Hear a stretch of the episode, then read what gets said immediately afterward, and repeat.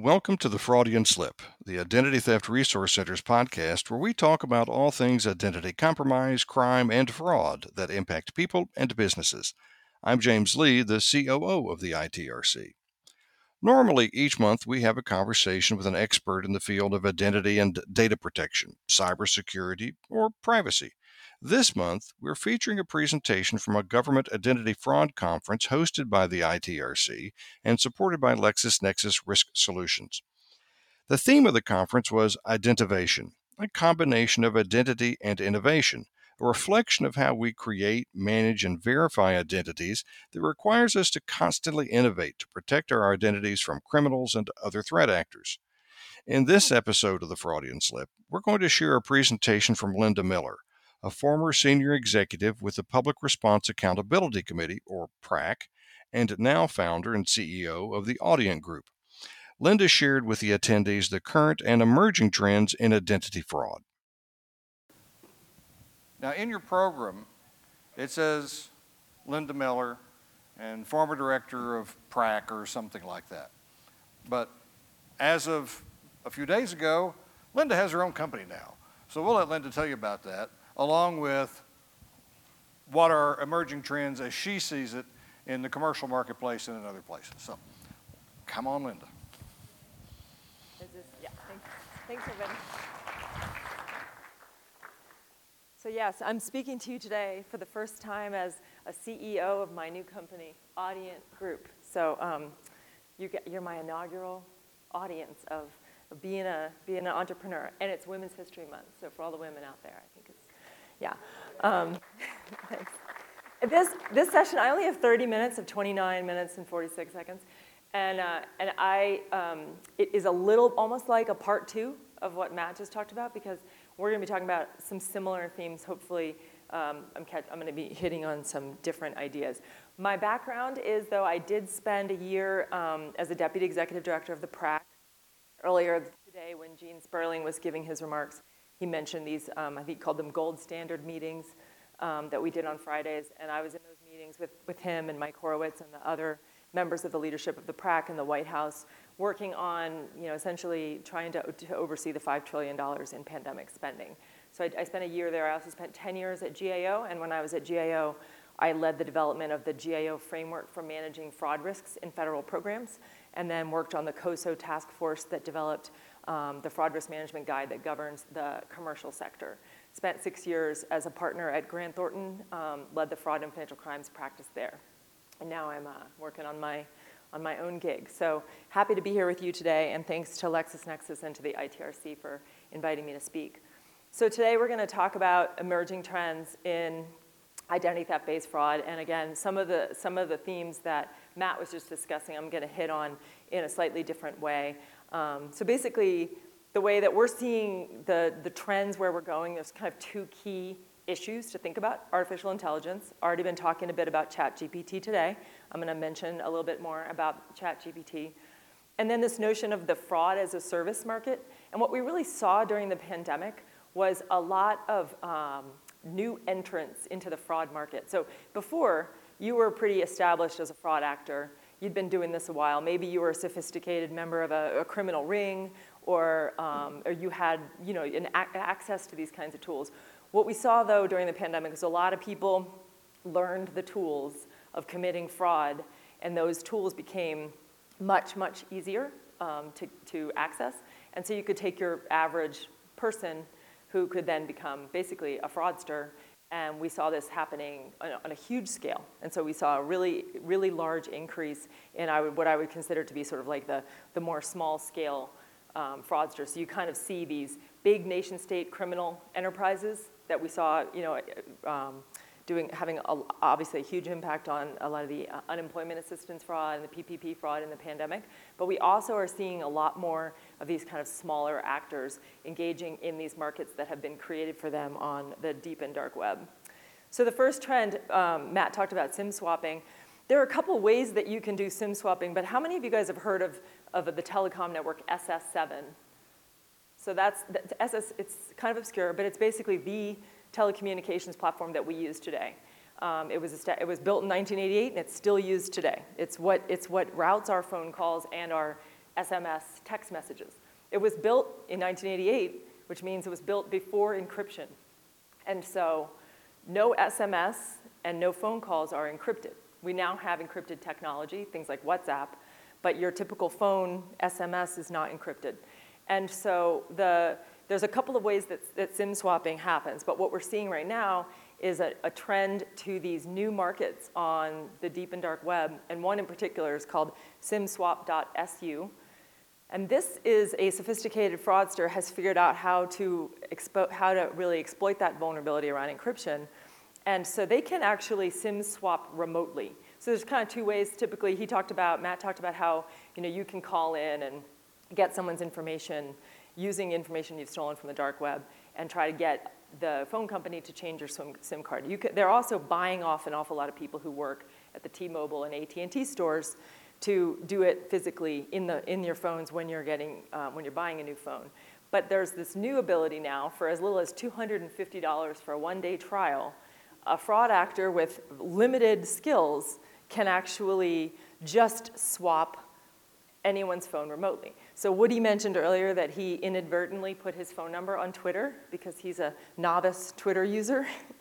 and uh, so, you know, Woody's the CEO of LexisNexis Government. People might know that Woody's pretty senior. He's a high profile person. Now they've got his phone number. They can buy $250 a day pass using this tool, and they can spoof Woody's phone.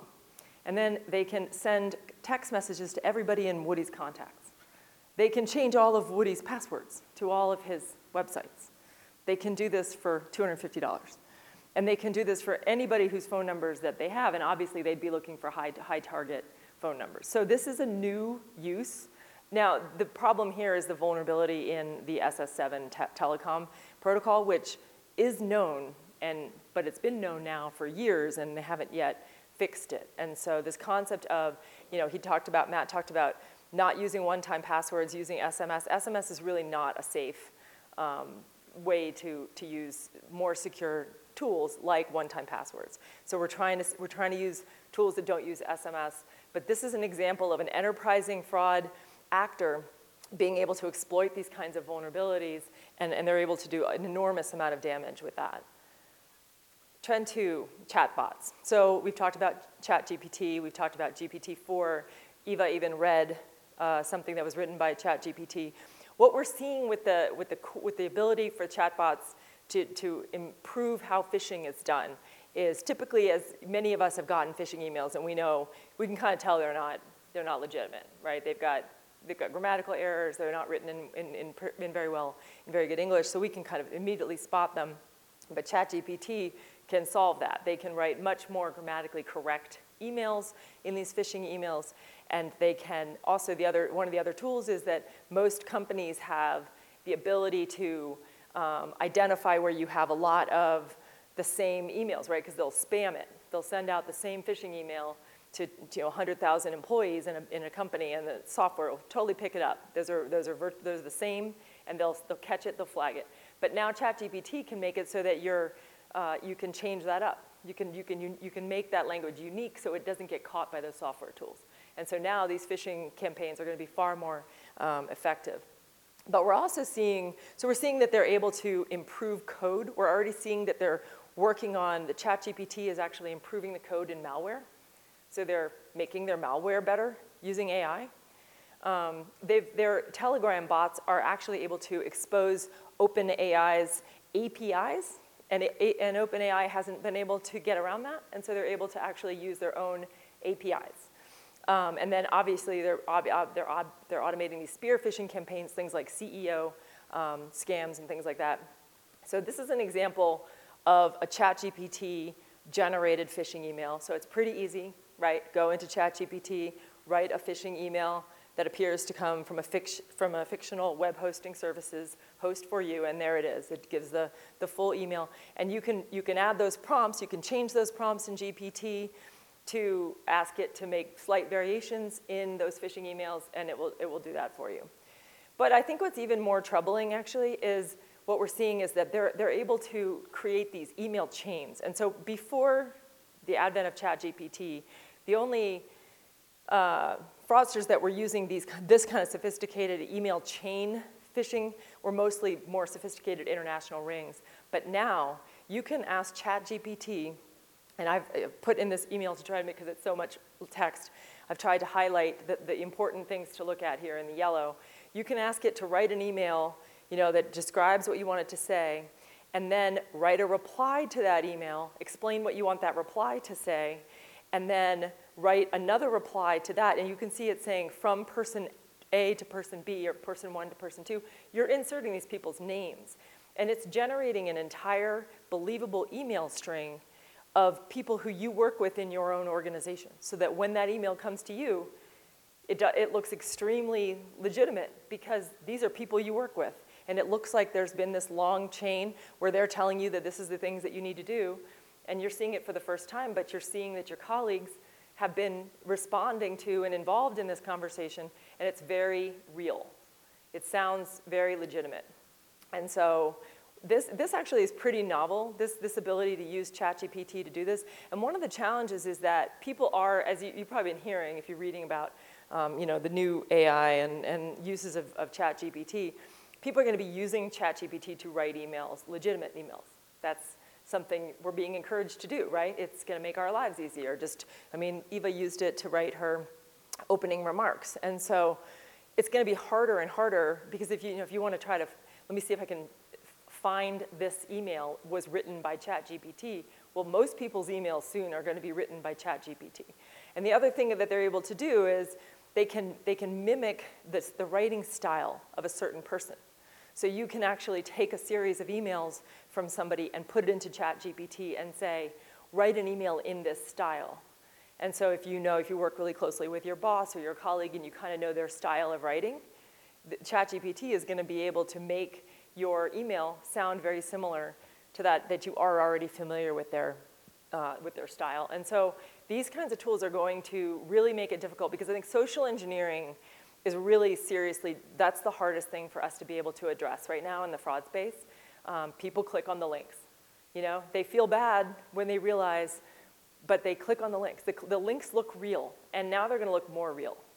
And that's gonna be a real problem because it's gonna be very difficult to make a determination about whether an email is real or a link is real when you've got this AI tool um, that the fraudsters are able to, to um, exploit. So this is, this, this, this is a game changer for the, in the fraud world in this next year, we're going to see this really, really changing um, how, we, how we think about fraud. The third trend I want to talk about is, um, is malware, and in particular, info stealer malware. How many people have heard of info stealer malware? Okay, a couple. Um, so infostealer malware, as, you, as the name implies, is, is, uh, is malware that is designed to steal information. Typically, when your credentials get um, compromised. Let's say you were in a breach and they found your email and your password and then you were alerted maybe that your email was in a breach and you should change your password and you change your password and you're pretty much set right because they were using the email address and the password and you've changed the password and so you're no longer uh, at risk the, the way that they're using these, these info, info stealer malwares today they're trojans that go onto your computer and they're picking up your keystrokes so when you find out that you've been compromised and you go to change your email, you go to change your password, they've got your new password. They're keeping the information. Until you get the malware off of your machine, it's watching everything that you're doing. And so what we're seeing with these malware is that, for one thing, now they're becoming malware as a service. So there's these, these great enterprising fraud companies that are offering these tools for very cheap. They're, you know, like you can basically just lease them for a fee there's a lot, there's customer service, they'll help you. If you have a problem using it, you can call in and the bad guys will help you, make sure you're using the malware correctly. Um, so it's, you know, it's a whole, I mean, what's really important to recognize here is that this is a new market. This is a business. This is Fraud Inc. This is, these people have created really sophisticated markets, not just in the deep web, also in the dark, or not just in the dark web, also in the deep web. Telegram is, you know, full of these kinds of sites.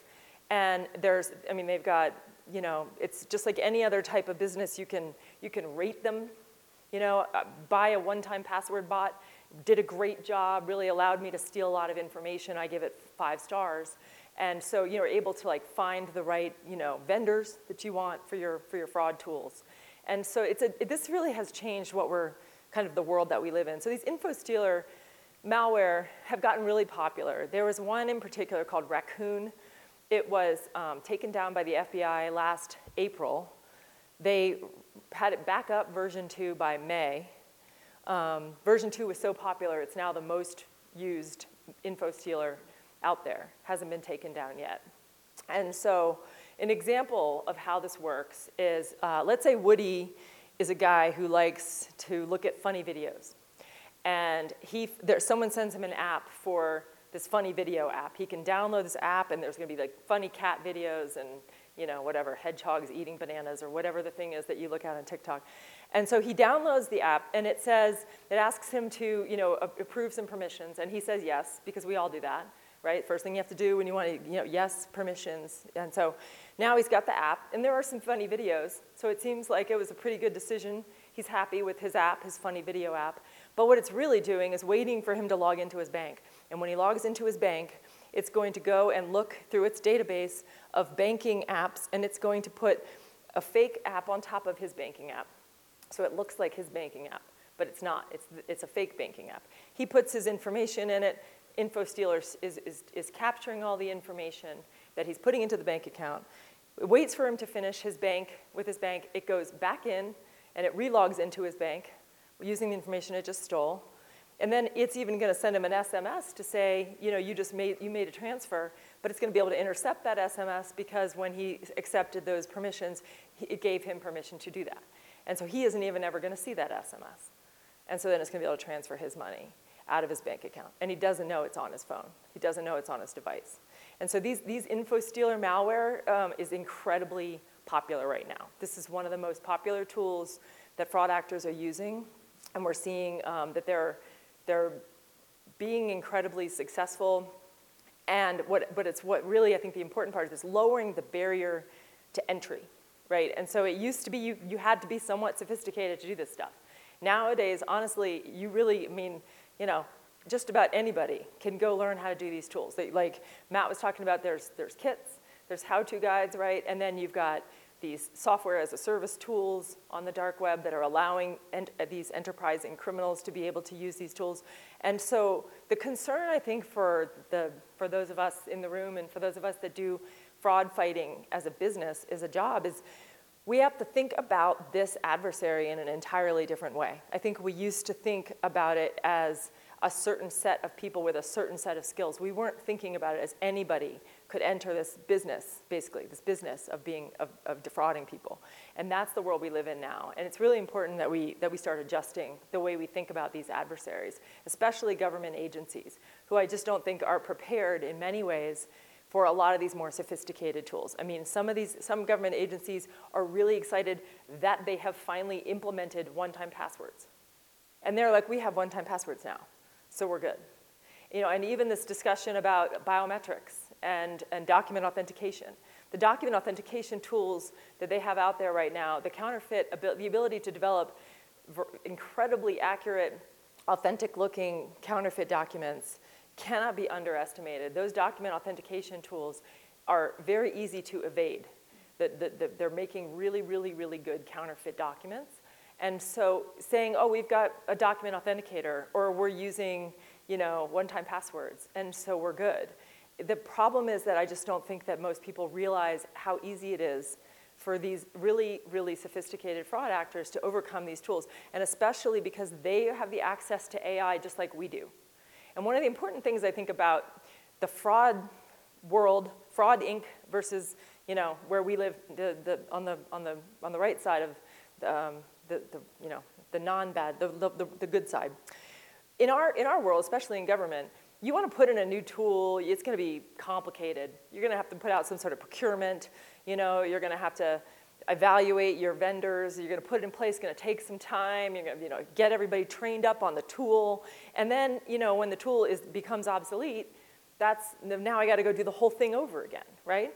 And where these guys are flexible, right, they'll try something, if it doesn't work, they'll just pivot. They don't, they don't need to go through any bureaucracy. They don't have to, you know, they don't have to compete something and make sure that, you know, they get a certain number of vendors that compete. So they have a significant advantage. They, if, if, like this raccoon malware that went out of business and spun back up in, you know, six weeks. They can just start, start it back up again. And so uh, understanding that the, the playing fields are not even right now. These guys have the upper hand. They've got, they're more nimble, they can move more quickly, but they're using the same tools we are. They're using AI too, right? And so they've got the ability to scale quickly. They can fail, something doesn't work, they can just scrap it and try something new. And so this is the, this is the adversary that we're fighting right now. It's really important to recognize.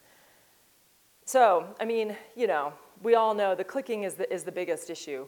The, the clicking on links is social engineering is gonna, I think, continue to be the biggest issue here making sure updates are installed. They're really taking advantage of any kind of vulnerabilities in software. And so much of these, especially breaches, we see because people didn't install a patch. This happens all the time. Didn't install a patch, they, they, they steal a bunch of information off your system. So installing quickly installing updates is super important.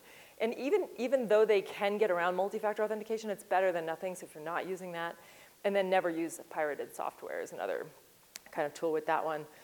The next trend I want to talk about is um, these new MFA, so MFA multi-factor authentication. Again, a lot of people are like, oh, well, we've got multi-factor authentication, so we're okay. So they're coming up with new ways to use multi-factor authentication or to get around multi-factor authentication that are really quite um, ingenious. And so the most recent one that we're seeing is this concept of M MFA fatigue. How many of you guys have heard of this new attack vector, MFA fatigue? So this is, this is this big right now.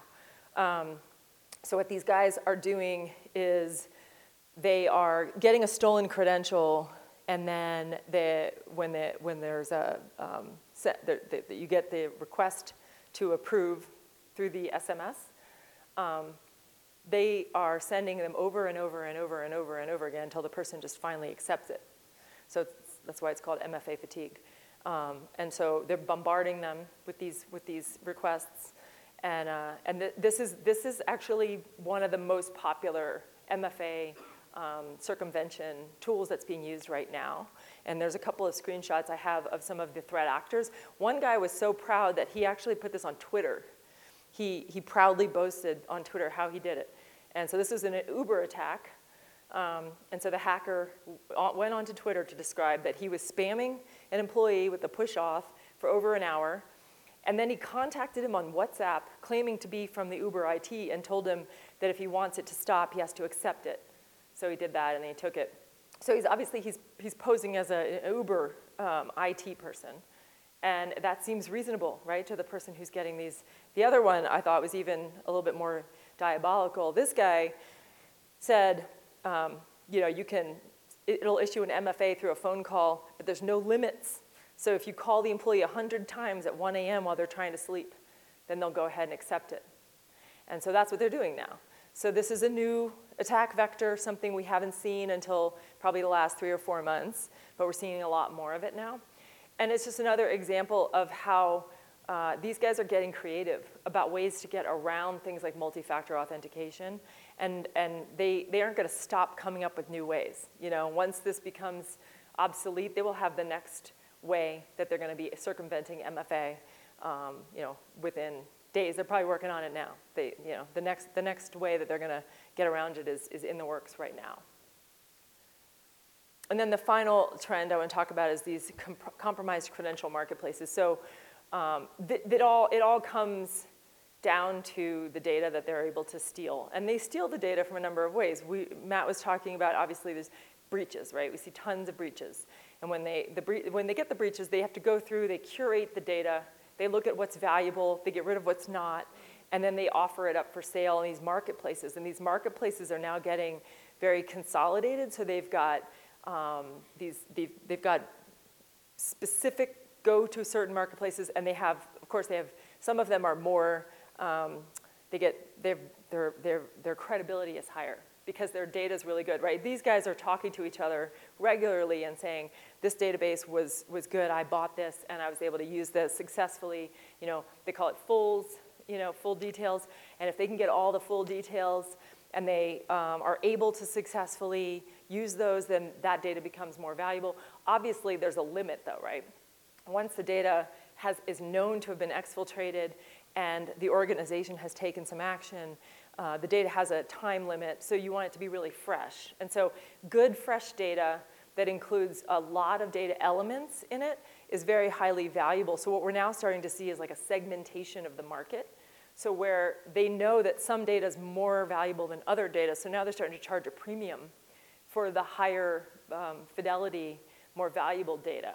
And so an example is, uh, so this is the Russian market is one that's a, that's a highly um, valuable one on the dark web.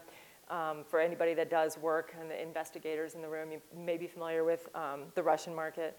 And if you can see on the screen, you can see actually that um, a few of those data sources, I think you can actually um, see that they'll, they'll put the source of what the, what the type of info stealer it was, if they used an info stealer, the operate, operating system. And then as you see on the right-hand side, it says logs, and it says pre-order, my orders. So the pre-order button is where you can buy for a higher price, higher valuable, higher, higher value data. And so now they've, you know, so you can, it's gonna cost you more. And sometimes what's happening is they're creating these one-on-one relationships with each other where they trust, there's a trusted relationship where the, some seller will create a relationship, like a business relationship, kind of like a teaming agreement, with a bad guy who's like, I want to get your data and I want to pay a premium to you for you to only give, sell it to me because I know your data is really good. And so then it becomes sort of hierarchical in the bad guy world where they're able to, who's got the best data and how much money can they, can they sell that data for. And so this is actually new. These, these, these credential marketplaces are somewhat new because they've now really been able to consolidate the data. It used to be that you had to kind of trawl the dark web to find data, and now it's all consolidated in, in, these, in these marketplaces, in these data marketplaces. And as you can see, there's a variety of search fields. So you can choose the type of data that you want to buy. I want to buy, you know, uh, information on, I want women, you know, from these four states between this age and this age, and I want to make sure I've got bank account information and social security information, because you, you're doing, you're planning a certain type of attack, you know, against a certain type of uh, victim. So you, you, you, can, you can curate the kind of data you want to buy, and these marketplaces are making it really easy and user-friendly for the, for the threat actors to be able to buy the data they want. And again, because they're able to um, communicate with each other about how how valuable it is. Kind of like, a, you know, you get some, like a Yelp score or an Uber rating. Some of these guys, you know, they're known for having better data, and so they're going to be able to sell at a premium. And you can be confident if you buy that data, that stolen data, that you're going to be able to perpetrate your fraud more effectively. And uh, you can leave ratings, you know, you can like, you know, score them. And so it's, it's, it's all very, um, it's, it's, it's been set up just like a regular, like legitimate business. And uh, I think it's important for us to recognize that this world that we live in now is not the same as the world that we've lived in even five years ago. Before the pandemic, we didn't see this, this level of organization and this level of sophistication in these threat actors. And it's only going to continue, especially with AI. I mean, we're talking about how's AI going to change our worlds. It's going to change their worlds too. And obviously, that's going to impact us a lot. And we're going to have to start, especially government, is going to have to start getting a lot smarter on this stuff. You know, I was at a, a CIO conference um, in fraud a couple weeks ago, and they had a panel, some members of different agencies, and they were talking about how they, that the really the cutting edge that they were really going to try to move to, you know, was was they're going to put in multi-factor authentication across all their tools. And this, and this was the CIO conference. This is the chief information officer. These are, these are this is like, you know, the top, uh, you know, sort of tech people in government in the fraud space. And they really truly thought that if they got knowledge-based authentic, or if they got MFA, they went from KBA to MFA or one-time passwords, that this was going to be the solution. And this worried me a lot when I heard that, because you know this, there, we can't, we can't be there. we have to be further along in understanding the sophistication of this adversary, because we're not to be able to fight this adversary if we don't understand just how sophisticated they are. And so um, I have two minutes left if there's any questions. Um, and, uh, and you can always reach out to me if you Throw have up any. the text. Uh, in the meantime, while we're waiting for one to come in, you mentioned that you know uh, fresh data is more valuable data, it's more usable.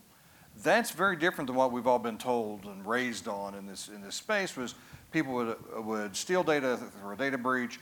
They would sit on it for a long time and because you, you never really knew when they were going to use it. Has that changed? And if it has, then what, how should we think about when a data breach occurs, what the remediation should be? Yes, it's changed. I mean, they're using the data immediately. They're trying to figure out how quickly they can use these data elements because, because, we, because they know that we're also getting better at, especially in the private sector, of, of identifying data breaches quicker and taking action to get people to do things like change their passwords. And so, yeah, they are trying, they recognize that there's a real limit to how long they can, they can hold on to this data before they can use it. And how should we remediate? I mean, you know, honestly, the cyber hygiene piece is so important. I was, you know, recently, recently someone was saying that their company was doing uh, one of those phishing um, tests, and they did it on a Monday morning at like 7:30. And the reason was a lot of people in, on a Monday morning at 7:30 are like getting up. It's the first day of the week. Maybe they're trying to get their kids ready for school. You know, they're trying to get themselves in the game, trying to get ready to get out the door. But they're going to check their email, right? Just just catch up. What's going on? They check their email and they see it, and they're not reading it really closely because they've got 18 things going on. So they click the link. That they like something like three times as many people failed that phishing test because they were rushing, right? And so they're getting good. I mean, that, a fraudster knows that too. Let's send that, fish, let's send that phishing email out at 7.30 on Monday morning. We're probably gonna get more people. We really have to get people to learn uh, to pay much closer attention to these emails because again, they're gonna get better and better and we're gonna, it's gonna be harder and harder for, for, for even pretty sophisticated people to be able to, to judge what's real and what's not real. Um, actually, there's two, one, one question, one statement. So uh, there's Linda's contact information back up on the screen. And we'll leave that up during the break uh, in case you need longer to write it down. But here's the last question. Where is the ROI for an adversary in trying to overcome various security tools like MFA? Where are they making their money? Where are they making money? Yeah. Oh, they're stealing all this money. I mean, that SIM swapping thing we talked about earlier that Matt talked about, the, the, the financial loss from SIM swapping went from 12 million between 2008 and 2020 to 68 million in 2021 alone. They're making money from, from stealing people's money out of their bank accounts, um, you know, from, from a variety of financial gain that they're able to do. These, these are very lucrative um, attacks. That's why they're doing them. Thanks to Linda Miller for sharing her insights, and thanks to Woody Talcove and LexisNexis Risk Solutions for their support to bring focus to the impacts of identity fraud on victims. If you want to learn more about how the crimes and compromises that impact your identity, privacy, or security, visit our website at idtheftcenter.org. Join us next week for our sister podcast, The Weekly Breach Breakdown, and we'll be back next month with another episode of The Fraudian Slip. Thanks for listening.